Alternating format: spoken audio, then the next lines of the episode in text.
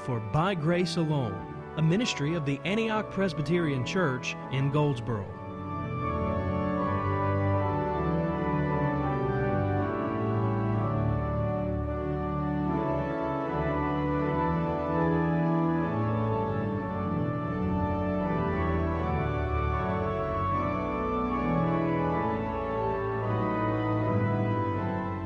And now, Pastor Kelley Buffaloe. Good evening and welcome to By Grace Alone. And I'm Pastor Kelley Buffaloe from Antioch Presbyterian Church. And we're located in the Rosewood area of Goldsboro. And we would love to have you come out. Our services are typically at 10:50 a.m. or 10 to 11 a.m. and 6 p.m. on Sunday night. We're located at 2306 Old Smithfield Road, and we'd love to have you come out and visit with us and come meet. We have a lot of uh, wonderful, godly folks, and love to meet you. Let's go ahead then. We are looking here at John chapter 3 here tonight. John chapter 3, verses 1 through 15. And we are considering the new birth. The new birth and the call, the command, the very statement of the Lord Jesus Christ about the new birth. Now, as we begin this, let me tell you that in January 1981, I was 20 years of age, so that seems like a million years ago, but I was 20 years old. At that time, I was searching for God, and I was doing so for, for several years, but I wasn't able to find Him. I was on a, a search that seemed to be impossible for me, but I came to the point, really, of finally just giving up and not even bother trying to find God anymore. However, I went to a, a, little service that was held inside of a, a little bookstore, and they had an evangelist there who was there for the evening, and for the first time in my life, the first time in all those 20 years, I heard who Christ was and why he came. That night I repented of my sins. I believed upon the Lord Jesus Christ for the salvation of my soul. I was born again by the Spirit of God. My life would change completely. I had new direction in my life. All of my seeking, my searching was satisfied in the Lord Jesus Christ. All the new direction. I soon met the woman who would become my wife, and we are married still today, and a great blessing in my life as well. My rebellious heart was changed in an instant, in a moment, by the Lord Jesus Christ by His Holy Spirit. I was born anew. I was born again, reborn, if you will. Who I was before had died and passed away. And now I am alive. I was alive in Christ, and I am still alive in Christ. And now I know. And then, even then, I knew that there was a fire of the Spirit within my heart, even as there is a fire of the Holy Spirit of God now. I no longer fear death. I'm not afraid of what might come. I'm not afraid of, of the fires and the smokes and the earthquakes and the tornadoes because I know that God is almighty. God is sovereign over all things even the new birth. Even the new birth. I no longer fear what man might do unto me because Christ gave my life a new meaning and He gives new life. So now we have before us the very doctrine of the new birth, and it's a very important doctrine, one that we must understand. It is a doctrine that has been belittled today, but we must hold up the doctrine of the new birth, the teaching of the new birth, straight from the very mouth of the Lord Jesus Christ. John chapter 3, verses 1 through 15. Now there was a man of the Pharisees named Nicodemus, a ruler of the Jews. This man came to Jesus by night and said to him, Rabbi, we know that you are a teacher come from God, for no one can do these signs that you do unless God is with him. Jesus answered him, Truly, truly, I say to you, unless one is born again, he cannot see the kingdom of God. Nicodemus said to him, How can a man be born when he is old? Can he enter a second time into his mother's womb and be born? Jesus answered, Truly, truly, I say to you, unless one is born of water and the Spirit, he cannot enter the kingdom of God. That which is born the flesh is flesh and that which is born of the Spirit is spirit. Do not marvel that I said to you, You must be born again. The wind blows where it wishes, and you hear its sounds, but you do not know where it comes from or where it goes. So it is with everyone who is born of the Spirit. Nicodemus said to him, How can these things be? Jesus answered him, Are you the teacher of Israel, and yet you do not understand these things? Truly, truly, I say to you, we speak of what we know and bear witness to what we have seen, but you do not receive our testimony. If I have told you earthly things and you do not believe, how can you believe if I tell you heavenly things? No one has ascended into heaven except he who descended from heaven, the Son of Man. And as Moses lifted up the serpent in the wilderness, so must the Son of Man be lifted up, that whoever believes in him may have eternal life. And may God bless the reading of his word to each heart. Father, we do thank you, Lord, for your word. We do pray for greater understanding. Oh, Lord, grant it by your Holy Spirit, we ask in Jesus' name. Amen. Now, here before our text, we have chapter 2, and there in verses 23 and 25, and we see that, that Christ has actually expressed that he knows the hearts of all men. He knows the hearts of every human being. He knows my heart. He knows your heart. And here in our text, he knows the heart of a certain Pharisee by the name of Nicodemus. Now, I do want to cover three things, particularly here this evening. First of all, I want to look at the necessity of the new birth. Second, the cause of the new birth. And finally, the means of the new birth. And we will see that except a person is born again, there is no hope of eternal life, only certain condemnation. One must be born again. Let's look at those verses again. Verses 1 and 3. Here we see the necessity of the new birth. There was a man of the Pharisees named Nicodemus, a ruler of the Jews. This man came to Jesus by night and he said, Rabbi, we know that you're a teacher from God for no one can do these signs that you do unless God is with him. And Jesus answered him, saying, Truly I say to you, unless one is born again, he cannot see the kingdom of God. Man is not able to see. Man cannot see the kingdom of God. We're talking about an inability. Man's sinful nature. He is unable, he is unwilling, he cannot see, he cannot go into, he cannot inherit the kingdom of God. He must have this new birth that Jesus is speaking of. He must be born again. Now, hear the word in verse 3 when Jesus said, I say to you, unless one is born again or born from above, he cannot see the kingdom of God. This is the Greek word dunatai, meaning he, uh, speaking of ability, he cannot, he is not able to. He doesn't have the power to see the kingdom of God, not in himself. He is powerless to do so because he is spiritually dead. He has no ability because of his spiritual death. He has no ability to make himself alive. He cannot go to a corpse and say, Corpse, be alive again. The corpse can't do anything. The corpse will lay there and rot. Only the Spirit of God, only God can come and breathe new life into the dead body. And likewise, those who are spiritually dead need the Holy Spirit to come and breathe new life into them, that they might have new birth. They may be born again, regenerated, new birth by the Spirit of God. In Ephesians chapter 2, Paul told them that before God came, they were dead in trespasses and sins.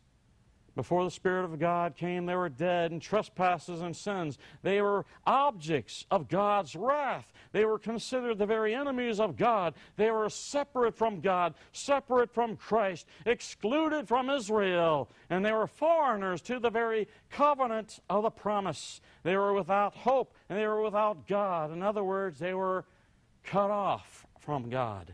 They were separate from God because of their sin. They are dead in sin and trespasses. Paul then describes what they had become, and they had become fellow citizens with God's people and members of God's household. Paul has given us in Ephesians 2 a picture of one who has been born again. They have been transferred from the kingdom of Satan, from the kingdom of the world and of darkness, into the kingdom of the Lord Jesus Christ, the kingdom of the Son of God, transferred into his kingdom by a new birth. and a faith in Christ. We need the new birth because of our spiritual condition. We are fallen in Adam. We all died with Adam and Eve back in the garden, back in Genesis chapter 3, when they ate of the forbidden fruit, when God told them, Don't eat from this, for the day when you eat from this, you will die. And they inherited physical death, and they inherit, they're spiritually, they're dead instantly. In like manner, they are our federal representatives. They stood in our place. Adam was our federal head, our covenant head before God. And so we sinned with Adam when Adam sinned before God. He represented all of us in the garden. Now, is that fair? Well, let's talk about that. Who would be a better representative uh, for us other than Adam was? He was the perfect human being. He was created in the image of God in righteousness, holiness, and truth. He had not sinned, he was sinless. If you and I were there, if we had been in the garden and we saw the second that God said, Don't eat from that tree, you and I would have been all over that tree. We would have had every fruit stripped off that thing. But Adam had not had sin at that point, not until he ate of the tree. And he gave in to temptation. He dies spiritually, instantly, and he inherits physical death instantly as well, of which we all participate in that even now. As Adam was our federal head, even Christ becomes our federal head by faith. He becomes our covenant representative before Almighty God. If you don't like Adam being your representative in the Garden of Eden, and you don't like him being your federal head, then Christ cannot be your federal head either, because he is the second Adam. Where Adam failed in the garden in disobedience, Christ succeeded perfectly sinless, perfect righteousness. He is our federal head as we have faith in Him, as we are born again by the Spirit of God. Christ, the second Adam, sinless, perfect, never gave in the temptation. He never sinned, and He remains sinless, and He is the perfect substitute. He is our perfect federal head, the perfect substitute to die for sinful man on a cross. Adam couldn't do it. You couldn't do it. I couldn't do it. Only the sinless, spotless Son of God could do it. When Adam and Eve sinned, they were corrupted in all of their being. They're totally, their whole nature of who they are, their being itself, they're corrupted and fouled in sin. It doesn't mean they're as evil as they can possibly be, but their whole being has been touched and tainted and stained by sin. Much like if you were to take a glass of water and, and take one drop of red food coloring, and immediately it disperses throughout the whole. And we see the same thing, and we are polluted and corrupt in our being, even as Adam and Eve were corrupt in all of theirs because of their sin. This is what we inherited from them. This corruption. Here we have our the sinful flesh, the temptations of the flesh, our fallenness. We inherit this from Adam. And so we have this original sin and we have actual sin that we transgress in word, thought, and deed day by day. So thus Adam and Eve, they were and we are are totally depraved and corrupted by sin. Now, according to Isaiah 59, verse 2, our sins have, as if it were, our sins have separated us from God. And if we are not born again, that separation will be eternal. If we are not born again, the separation remains. We must be born again. Christ will separate the sheep from the goats those who have been born again from those who remain in their rebellion. Those will be cast into eternal punishment where there will be weeping and gnashing of teeth. We must be born again. We need the new birth because we reject the truth. We reject God Himself. We reject Christ Himself, even though we know that He lives. It is a natural, fallen, sinful state of man, enemies of Christ, enemies of the cross, enemies of God. We need a new birth. Paul in the book of Romans Romans chapter 1 describes some of this. For the wrath of God is revealed from heaven against all ungodliness and unrighteousness of men who by their unrighteousness suppress the truth. For what can be known about God is plain to them, because God has shown it to them. For his invisible attributes, namely his eternal power and divine nature, have been clearly perceived ever since the creation of the world and the things that have been made, so they are without excuse. For although they knew God, they did not honor him as God or give thanks to him, but they became futile in their thinking, and their foolish hearts were darkened. Claiming to be wise, they became fools and exchanged the glory of the immortal God for images resembling mortal man and birds and animals and creeping things. It goes on, verse 25, but they exchanged the truth about God for a lie and worshiped and served the creature rather than the Creator who is blessed forevermore. Amen. Verse 28, since they did not see fit to acknowledge God, God gave them up to a debased mind to do that, to do what ought not to be done. And then in verse 32, though they know God's righteous decree that those who practice such things deserve to die, they not only do them, but give approval to those who practice them. They even approve of others who are committing the same sins, and they probably even rejoice in that corruption together. So we see the need for the new birth very strong, very real. And there is a rejection of the truth, even though the Word of God is clear that even the creation itself is enough to let you know that God is, God exists, and that the Word of God is His Word, and that Christ is the only Savior, the only Redeemer for mankind, the only Savior from sin. Man knows, but they reject the truth and unrighteousness. We need the new birth because God is holy, God is just. So, yes, God is loving, but He is holy. And as a holy God, He must judge sin, and He will judge sin. You know, apart from the new birth, apart from being born again, we will bear the wrath of God. So consider what it will be like to stand before a holy God knowing that your judgment is certain. Imagine the terror that will fill your heart if you're standing before a holy God condemned in your sin without a substitute, without a Savior because you've rejected the only Savior from sin and death and damnation. Imagine the terror that will fill, fill the heart and the dread that'll be there. Have you been born again? Have you been born from above? Because Jesus says you must be born again. And yes, it is by the Spirit of God. But how does this happen? Let's consider, secondly, the cause of the new birth. Look at verses 4 through 8.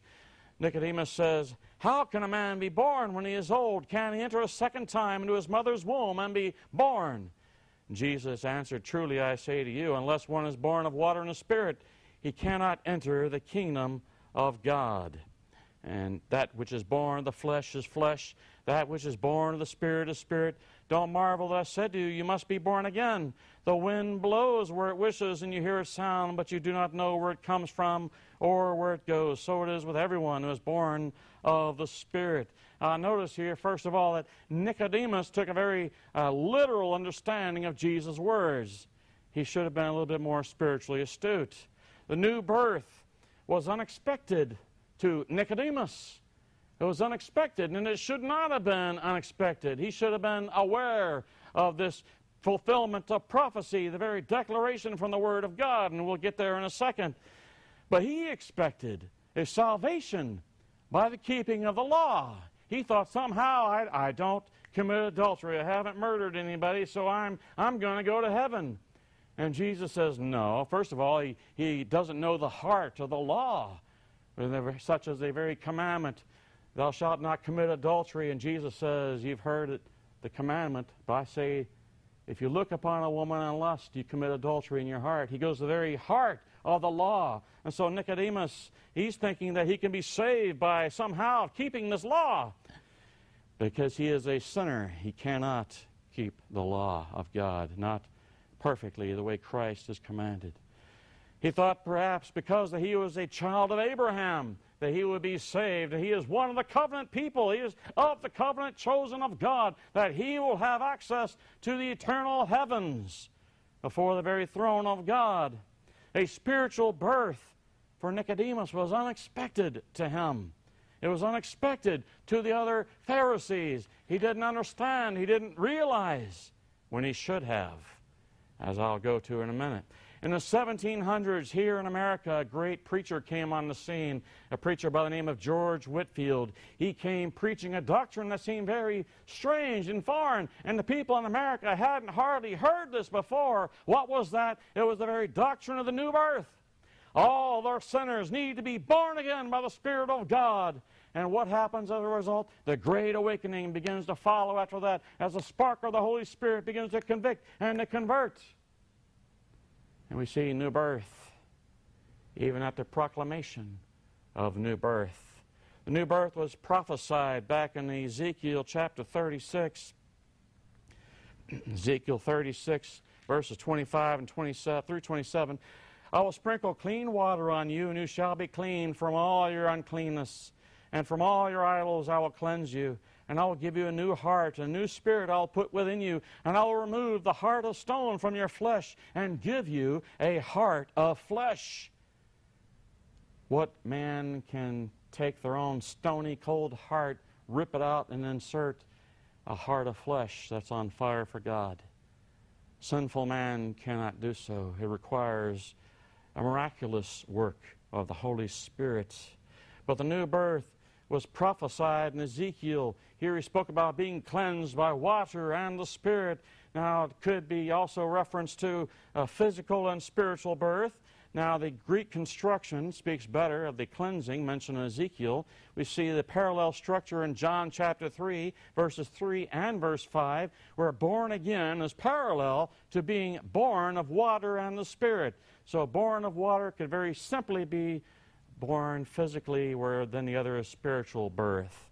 So the new birth is not a new teaching. And so Jesus tells them in verse 7 of chapter 3 of John, he says, Don't marvel that I said to you, you must be born again. And it literally, it's like this stop being amazed. He says, Quit marveling over this. That's actually the expression of the language. Stop being amazed. This shouldn't be new information for you. You're a teacher of Israel. You should know these things. The need for new birth was revealed in the Old Testament. Nicodemus and the Pharisees, they should have known.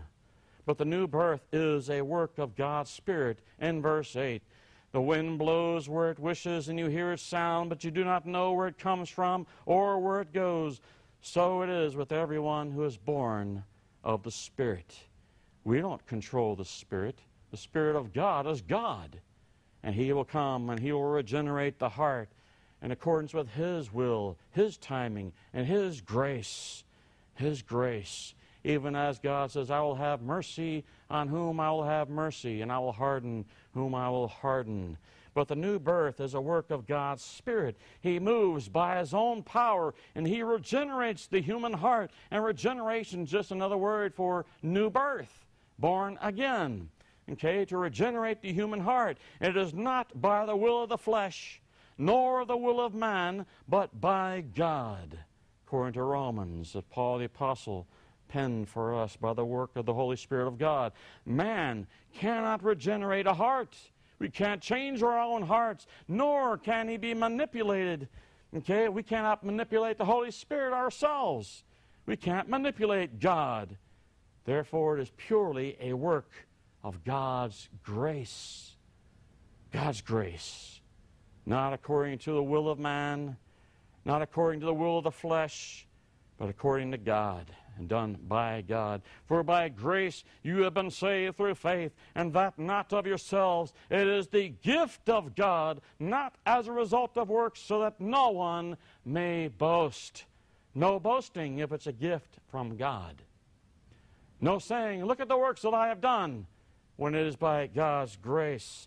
The new birth or regeneration is the cause of conversion. The Holy Spirit regenerates the heart, and then the sinner can, and the sinner is able to repent and believe, and there's no other way around.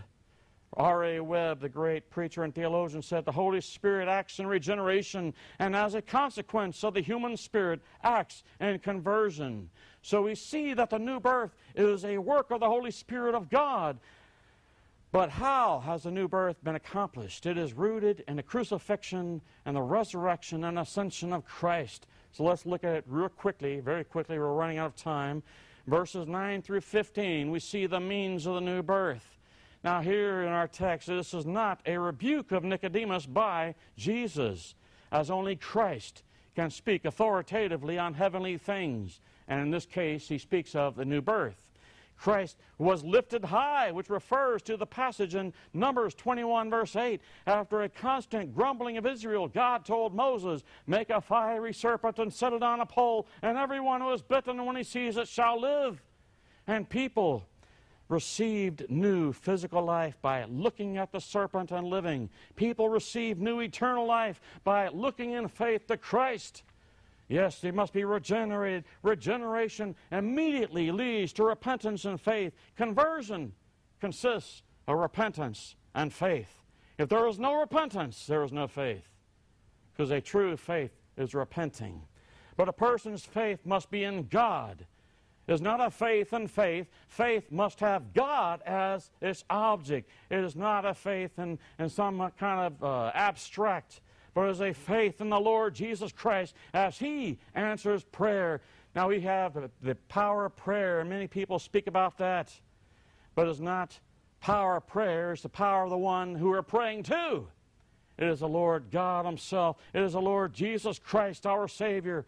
But He says here that Christ lifted up, He must be lifted up, which refers to His crucifixion. And I'll go ahead and respond very quickly here. These things, regeneration, entering the kingdom, they can only happen through the lifting up of the Son of Man. The human response to the regenerating work of the Holy Spirit is believing upon the Lord Jesus Christ, believing upon Him, trusting, clinging to Christ alone. Have you experienced the new birth? Cry out unto Almighty God for the regenerating power of the Holy Spirit in your heart that you might have new life. God bless you. Join us next week. Thank you for joining us today for By Grace Alone, a ministry of the Antioch Presbyterian Church, located 2306 Old Smithfield Road in Goldsboro. For additional information, you may call 919 735 3623 or visit us online at www.antiochpca